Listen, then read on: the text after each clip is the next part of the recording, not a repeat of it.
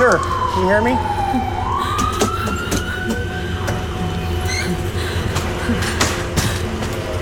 Hi, sir. You're going to be okay. You're at the Peace Arch Hospital. Despite the fact that our emergency department in the physical space is so wonderful, we haven't been able to increase the staffing to be able to utilize all of that space.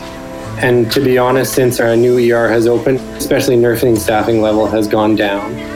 Almost every single shift, we're working with not enough nurses. In the past, we average sort of recruitment of around eight to twelve family physicians per year.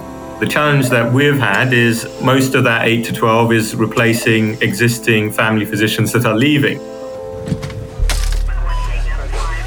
A perfect storm has descended on hospital emergency rooms. The shortage of family physicians that was apparent before the pandemic has worsened since covid nineteen. Many medical doctors are taking early retirement or switching career paths due to exhaustion and burnout. With walk-in clinics now booked up days in advance, many people seeking non-critical medical care are turning to their local hospital's E R. However, once there, they quickly discover the chances of seeing a doctor right away are slim. In fact, their wait time could stretch into hours and hours. That's because, like their family practice counterparts, hospital staff, especially E R doctors and nurses, are resigning, retiring, or taking sick leave in record numbers. For many, the deciding factor is the increasing amount of abuse directed their way from frustrated and angry patients who are spending hours in crowded waiting rooms to see a physician. Are there other options than the E R or overbooked family physicians for those with non-critical medical needs? And what's it actually like on the front lines of healthcare, as already stretched facilities struggle with staff shortages and increasing demand? This is The Power to Heal. In this series of podcasts, we'll focus on the many innovative ways Peace Arch Hospital, located in White Rock, British Columbia, Canada, has been an integral part of its community. We'll talk to those who were instrumental in creating new initiatives for the hospital to grow and evolve along with the town it serves. In this episode, using the emergency room wisely. Is the E R of your local hospital really your only choice when clinics and doctor's offices are fully booked? What can we all do to help ease the congestion in these urgent care settings? And what are the causes and possible solutions to the current staff shortages in frontline healthcare? We'll look for answers and insights from two doctors who know only too well the problems facing our medical system. Doctor Rogan Thevaraja is a family physician at Hilltop Medical Clinic in White Rock, South Surrey, and the board chair for our division. Doctor Dan Crompton is head of the emergency room at Peace Arch Hospital. They were joined by Vicky Bryden, director of public relations with the hospital's foundation. The three spoke with veteran television and radio broadcaster Wayne Cox, a longtime resident of the White Rock, South Surrey area. Perhaps I can uh, begin by asking each of you to uh, tell us a little bit about your backgrounds, your medical careers, and what your current roles entail. Doctor Uh, Thevaraja, maybe I'll start with you. I'm obviously from England, so, so I went to medical school at Leicester University.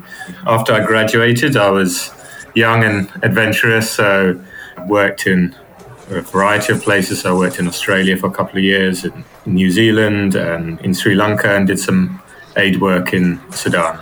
So after that, I trained in pediatrics for a few years and then had a career change into family practice, then moved over here to um, White Rock, South Surrey in British Columbia. So I'm family physician at Hilltop Medical, and I'm the current chair of the division of family practice here in White Rock, South Surrey. And Doctor Crompton, how about you? I did my medical training from U B C. I was one of the first group of students who did their training up in northern B C in Prince George. And then after my medical school training, I did uh, residency in rural family medicine in Alberta. After that, did my emergency training in Saskatchewan, and then came back to B C to start my career in Prince George. I worked there for about five years. And then about six years ago, moved down to the White Rock, South Surrey area. And for the past a little over a year, I've taken on the role of department head at uh, Peace Arch Hospital. both of you gentlemen are well-traveled. uh, and Vicky, one of the themes that we're exploring in this episode is the wise use of the Peace Arch Hospital Emergency Department. And just to set the stage, the brand new E R at Peace Arch was recently opened. What role did the Peace Arch Foundation play in funding this new facility? The Peace Arch Hospital Foundation raised fifteen million dollars to contribute to the overall ninety-one million dollars investment into the hospital, which included a brand new E R and a brand new O R, and also a new medical device reprocessing unit. So we have been fundraising for this brand new E R probably since twenty eleven, twenty twelve. We kind of started out a little quietly. It was a really long campaign. Many donors gave again and again to this, and we were so excited for it to open in January of twenty twenty-two. You must be very proud of that new facility, Vicky. We really are. The impact in the community has been phenomenal. And I know that Doctor Crompton will sort of speak to the challenges that we're all facing right now with the E R. But I have to say that the facility really exceeded our expectations in what we wanted to be able to fund for our community. A larger E R, more treatment spaces, more up-to-date equipment, all of that impact with donor dollars is happening now. We are so grateful for the community for that. And Doctor Crompton, what is new and improved in the E R since the renovation? I understand, well, the capacity for one thing is is more than doubled, but what else do you see there that is a vast improvement? Good question. What isn't new and improved in our new space? It's been remarkable. In our previous space, each room was separated by a curtain. You can imagine how much privacy that gives. Right now, all of our care spaces are generally behind glass doors, which gives a huge amount of privacy for patients when they're giving their history and having exams. Secondly, the size of it is obviously much bigger, allows us to have more people in the emergency department, for sure. The equipment and the functionality of all the care spaces is second to none. It's almost too good in a way, in that each of our rooms can care for multi-levels of patients. So when the hospital gets full, which it is, often people who need all of those services and oxygen levels and all that kind of stuff, any of our care spaces can provide all of that high-level monitoring. We have lots of great new pieces of equipment, such as a portable X-ray C-arm, which we can use for setting fractures in the emergency department. So we don't need to send people to the radiology department to make sure that we've got the bones in the right place. That can just be done right there in the emergency room. Our acute care trauma space is all state-of-the-art equipment. The equipment we use for intubating, putting in breathing tubes, is again state-of-the-art. So it's easier to say what isn't new and improved. It's everything. I see that as a win-win. It's a win for the medical staff, and it's a win for the patients who have to go in there. Congratulations on that. Yeah, it's great, especially in those high acuity situations where we have all of the best equipment. It makes it a much better place to work, for sure. And of course, new equipment, increased treatment spaces, but you do need staff. And so many hospitals, we're hearing right across the country, are reporting shortages in people coming to work. Is that a problem at Peace Arch Hospital? That is our hugest problem, no question. Despite the fact that our emergency department, in the physical space, is so wonderful, we haven't been able to increase the staffing to be able to utilize all of that space. And to be honest, since our, our new E R has opened, especially nursing staffing level has gone down. Almost every single shift, we're working with not enough nurses. And this is coinciding with higher volumes as well. So you can imagine our wait times are just getting longer and longer. And it's not just us, it's all over the region. You probably hear it all over the country. But we are definitely experiencing it in a huge way. So what are the major factors at play here? I know COVID must have had a big part of that, but are people not getting into the medical field now? Or what seems to be the big factor? I mean, to train a nurse, it takes at least four years. So it's not that just COVID, because COVID wouldn't have existed when the people who decided to go into nursing and are graduating nursing now started. So I think COVID definitely has an impact in people leaving the field. There's been more retirements than there has before during COVID, which I think has caused a strain on us. COVID's been really difficult as far as our work environment goes and has caused a lot of burnout, for sure. And critical care and emergency nursing is really difficult. You're working in high acuity situations, you work nights, it's busy all the time. And so I think with retirements all over the nursing profession, some of our nurses look at other areas of nursing and say, oh, maybe I'd like to take on a different role in nursing that maybe isn't quite as challenging. And so I think we're definitely losing some of our emergency and critical care nurses to that as well, for sure. Doctor Thavaraja, you have a unique perspective as both a family physician in White Rock, South Surrey, and also the board chair for the Division of Family Practice. Why do you think so many people from the area are turning to the E R departments when uh, it's not really an emergency, but they want to see someone? I think this has been a sort of long-standing historical problem going back. I think a lot of it has to be around education and people understanding what is the kind of problem that needs to go to the emergency department and what is the kind of problem where you can go to a walk-in clinic or urgent care or see your family physician. So in the past, the division had run a campaign, Right Care, Right Place, to help support that, and that was successful. What I would say is that since COVID um, and over the last few years, I think there have been challenges in family practice. So we know that becoming increasingly difficult. If you have a family practitioner to get access, a lot of our lists and wait times have been increasing over the last year. Understanding those reasons are complicated. I think some of that is pent-up demand and perhaps people not addressing their issues during COVID. And I think some of this is also related to other access problems in the system per se. So as family practitioners, we end up taking on that burden. So if you've got, say, for example, mental health issues and you're struggling to get access to, say, a psychiatrist, then as a family physician, I have to do my best to try and address those issues. So I think for a number of reasons, we are seeing a crisis in family practice, and we're seeing that in our walk-in clinics. We're seeing that in our own practices. We're seeing that in increasing number of patients that are unattached and don't have a family physician. So that has a knock-on effect. If you're unable to see your family physician or you don't have a family physician and the walk-in clinic is booked up half an hour after it opens, which is what we sometimes see, then people have very little choice. So I think all of these problems and issues are interrelated. Some of these issues are things that we can look at locally, and then some of these are much bigger provincial or even national challenges.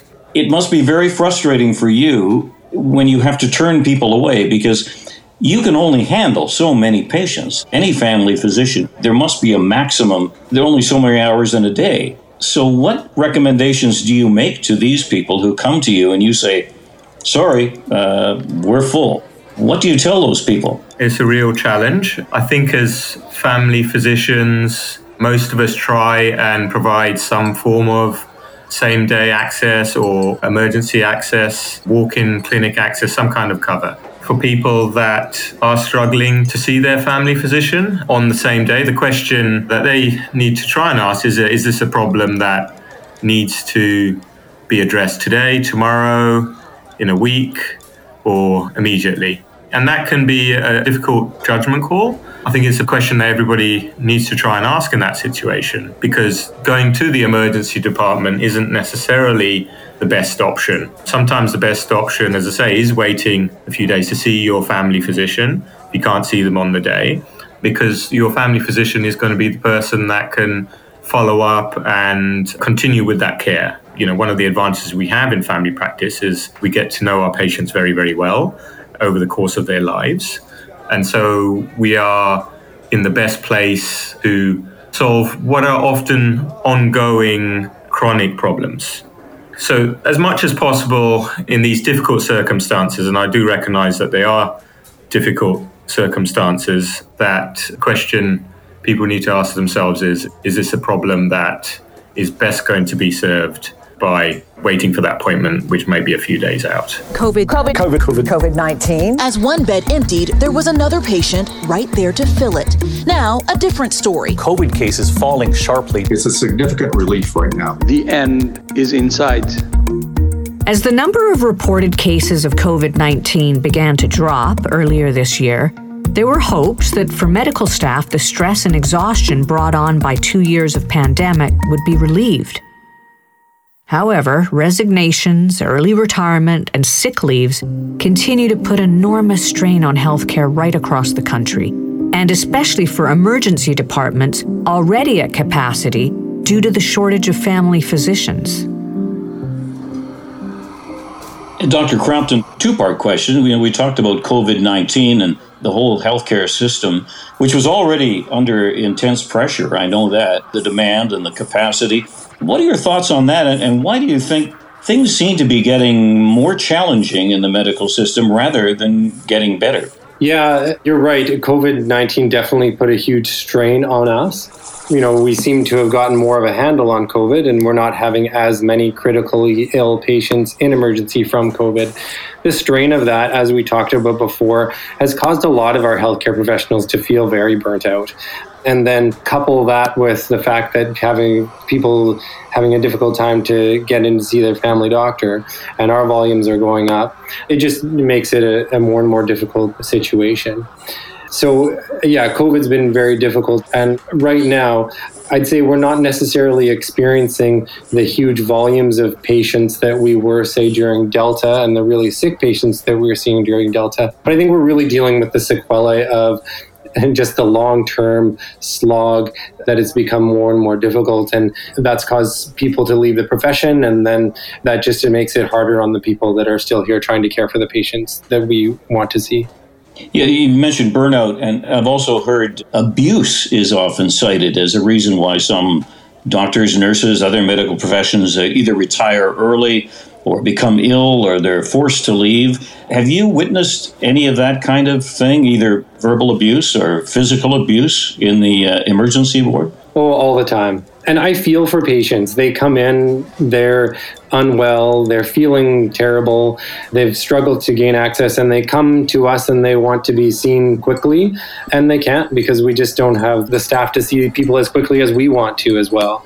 People get very frustrated with that, and for sure, they take it out on the nurses, they take it out on the doctors. I think especially the nurses feel the biggest brunt of that, which I find so difficult, because these nurses that are still there, they're the ones that are working so hard. And if the patients could see how stretched they are and how hard they're working and how dedicated they are to the job, to even after all these years of COVID, they're still there and they're still working hard and they're still caring for patients as best as they can, to receive the kind of abuse that they are, that's just so not warranted. And I get it. Sometimes everybody has bad days, and sometimes a nurse will say something that maybe isn't the most kind thing because she's so stressed and ten people have asked her the same thing and given her the same amount of abuse at the same time.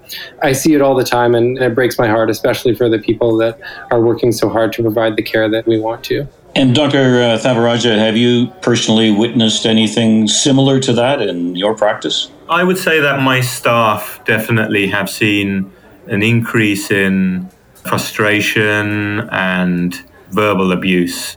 People generally are quite respectful to me, but I think it's unfortunately my staff that tend to get the brunt of it. They're trying to do the best that they can with my availability and what I'm able to safely provide in terms of the care that I provide for my patients, but for my own health and well-being at some level, because we all have uh, our limits and uh, capacities. So we definitely have seen that. Yeah. And it's not acceptable.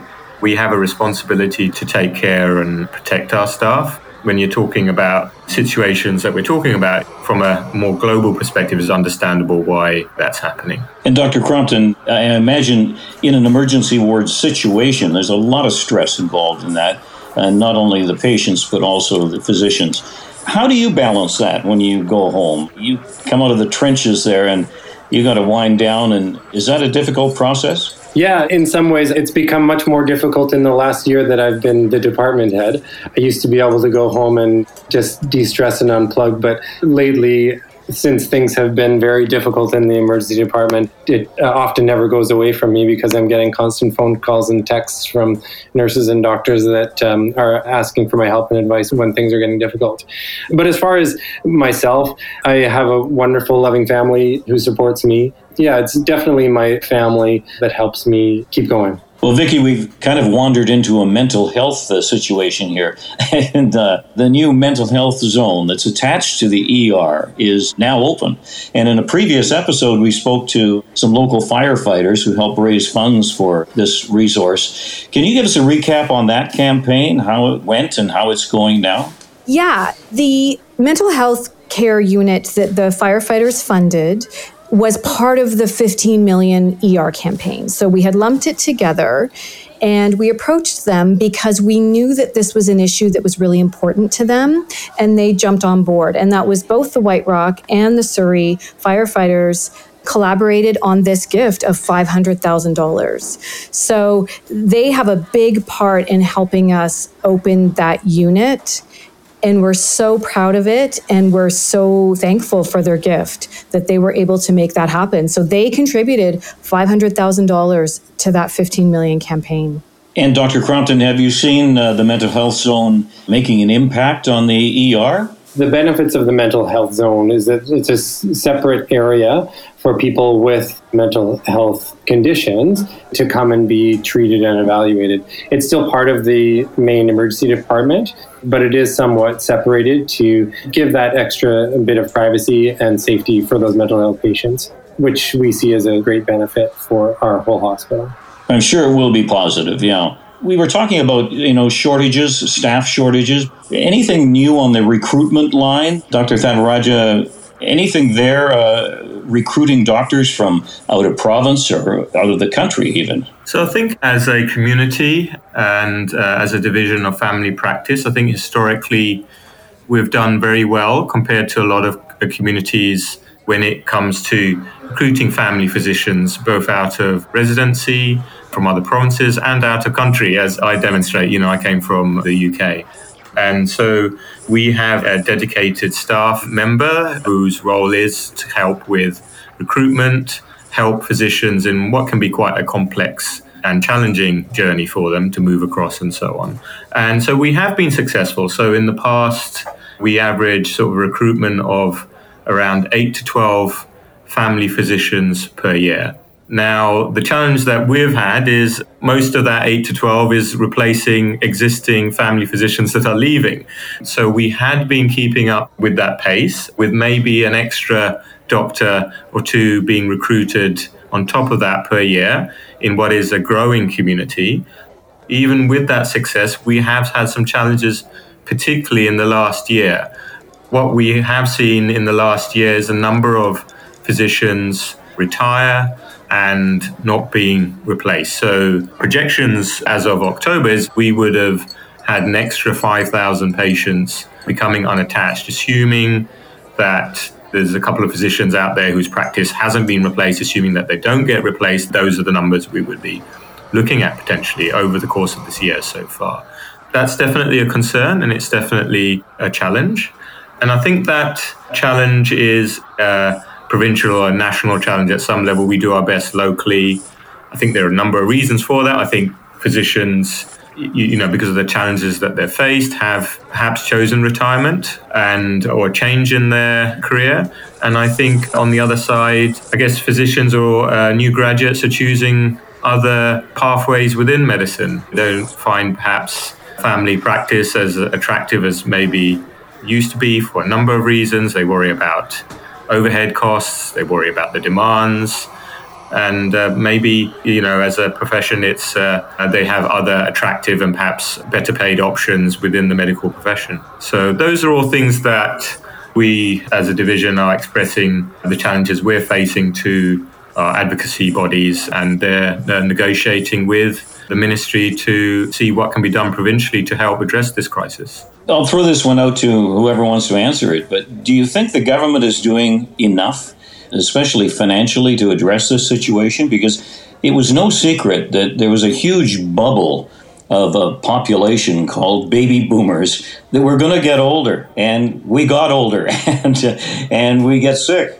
It was no secret, but it seems like any kind of government funding or government involvement, they seem to be caught flat-footed on this one. I can't understand that, but do you feel they're doing enough? I'll talk about this from a family physician perspective. I think that some of these issues have been building up over a, a number of years, and therefore, you know, it's been a slow burn, but then the, the crisis and the challenges we've faced have kind of brought everything uh, a lot more to light. So could more have been done in terms of better planning and recruitment of family physicians in the past? In retrospect, you can say the answer to that is yes, certainly. We know that the government is supporting family practice through the primary care network, which is something that's being rolled out at the moment, that the division is helping roll out, which is providing nurses and social workers and mental health workers to help support family physicians in a more team-based care environment. So there are some positive things that have happened, and there has been a recent announcement around additional stabilisation funding for family physicians to help support, keep practices open, because one of the challenges that uh, many of my uh, uh, practices and clinics have faced is, uh, say, as we've talked about, recruitment, you know, having staff, um, overhead costs and all of these things. So, you know, and that has led to the threat of, certainly outside of our area, of clinics actually closing, but uh, threatening to close clinics in our community.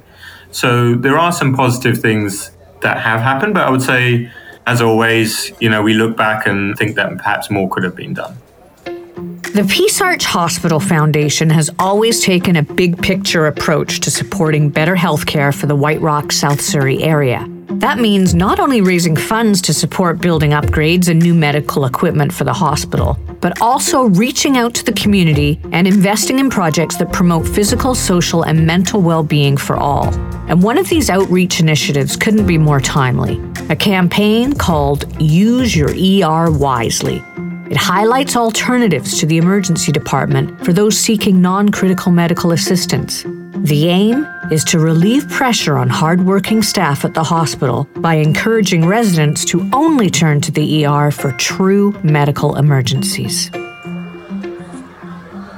And Doctor Crompton, I know with the brand new E R, I guess you're uh, thanking your lucky stars the Hospital Foundation was able to step in there and uh, add some extra funding to get the job done. Oh, no question. And I say this many times, is the care that we provide would not be possible without the Hospital Foundation. And I've said this before as well. When I, every day when I'm at work, I look around at the spaces that are there, the equipment that we have, and see the Hospital Foundation just all over it. Many of our donors have plaques in places where they've specifically donated to. It's impossible to get away from the foundation in our emergency department, which is a, obviously a great thing. I just wanted to follow up with that point by saying that the foundation had helped support the division's recruitment efforts in the past. And so that's made a positive impact in terms of our ability to keep recruiting family physicians. I would echo that as well. As far as recruitment goes, we've hired three fantastic new E R physicians, and the foundation was helpful at helping us bring them over and show them around, wine and dine them and everything, and it was uh, successful. So we just hope we can hold on to them. Well, Vicky, that must make you feel pretty good. It really does. I mean, it's just to be able to see the impact of the work that we do and the work that is funded really completely by our donors. So really our success is our donors' success, absolutely. And anything we can do to increase capacity, to make the system run better, to provide the equipment that helps our really dedicated, hardworking medical staff do their jobs, you know, to ease congestion, we will absolutely do it. It will be our number one priority. I think that we have a very strong community here. I think that, and we have strong partnerships. And I think that leveraging those partnerships and working together is the solution, maybe partial solution for these problems going forward. You know, many of our physicians, myself and Dan included, do live in this community. And so we care for this community, and we're all actively involved in trying to address some of the challenges that we face. So Vicky, the Peace Arch Hospital Foundation website, p a h foundation dot c a, has some good tips on alternatives to a lengthy wait in the E R for those with, well, non-emergency medical needs. Now, what are some of those? Yeah, absolutely. And we launched this campaign to really try and help our hardworking E R docs and nurses um, ease that congestion. So what we're really asking you know, our community to do. If you have a health issue, try your family physician. If you don't have a family physician, try a walk-in clinic. There is a website you can go to that can give you wait times in real time. So you, you can kind of pick the one closest to you that has the least amount of wait times. You know, something like if you're having a, a mental health crisis, there is a number with Fraser Health that you can call. They also have the eight one one nurses link. So you could speak to a nurse on the phone, get some advice that way, or perhaps even an allied health professional can help you, like a chiropractor or an osteopath. The ailment that you have, could an allied health professional help you?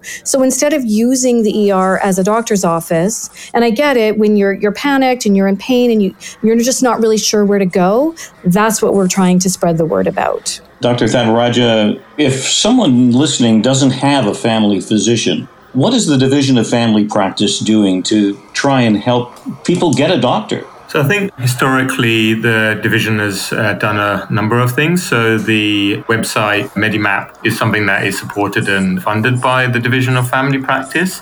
So if you go on that website, one, you will see availability of walk-in clinics and wait times, but you will also see if there's any family physicians or clinics that are taking on new patients.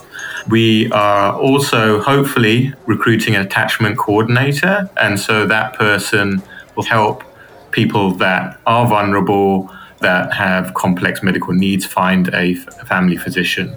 One of the other things that we've done in the past in relation to this challenge is we helped found the Primary Care Access Clinic. That was a clinic that was designed to help support patients that attended the emergency department with complex medical needs that really needed some primary care support. And so that clinic was available to patients that were referred out of the emergency department. And now that clinic has had its own staffing and recruitment um, issues, but that is something that the division is getting actively involved with again to try and support so that there is a place for, particularly for vulnerable patients, to receive primary care. Well, Doctor Thanaraja, thank you very much for your time. I know it's very valuable, and uh, we appreciate you taking time out of the day for us. And uh, Doctor Crompton, the same with you. And uh, we're just very grateful here in this community that both of you are here to help serve the people in need. And we just hope we can make it a little better for you and maybe a little easier to go to work. But we thank you very much for your time, and we thank you for your dedication. Thank you very much. This story from the Peace Arch Hospital Foundation is just one chapter of a much larger narrative. These podcasts shed light on how Peace Arch Hospital Foundation adapts to the changing needs of patients and their families by supporting initiatives that enhance the hospital campus and the health and wellness of our community. Peace Arch Hospital Foundation, where innovation comes to life in so many ways. Sometimes it may seem as if your local emergency room is your only option when you need to see a doctor. But there are alternatives available that will help you find medical assistance while allowing the E R to focus its resources on emergencies and urgent care. As part of our new Use Your E R Wisely campaign, the Peace Arch Hospital Foundation has created a list of right care at the right place options for those seeking non-urgent medical help. You'll find links, information, and phone numbers for medication refills, mental health concerns, walk-in clinic wait times and hours, virtual care, and much more. Visit p a h foundation dot c a to learn more. On our next episode, we'll speak with two Surrey firefighters whose charitable society stepped up in a big way to support Peace Arch Hospital's new mental health and substance use zone. They'll share the reasons why their half million dollar gift is creating a meaningful legacy for their fallen comrades, while recognizing the stresses first responders face in their profession. Community partners, next time on The Power to Heal. Thanks for listening.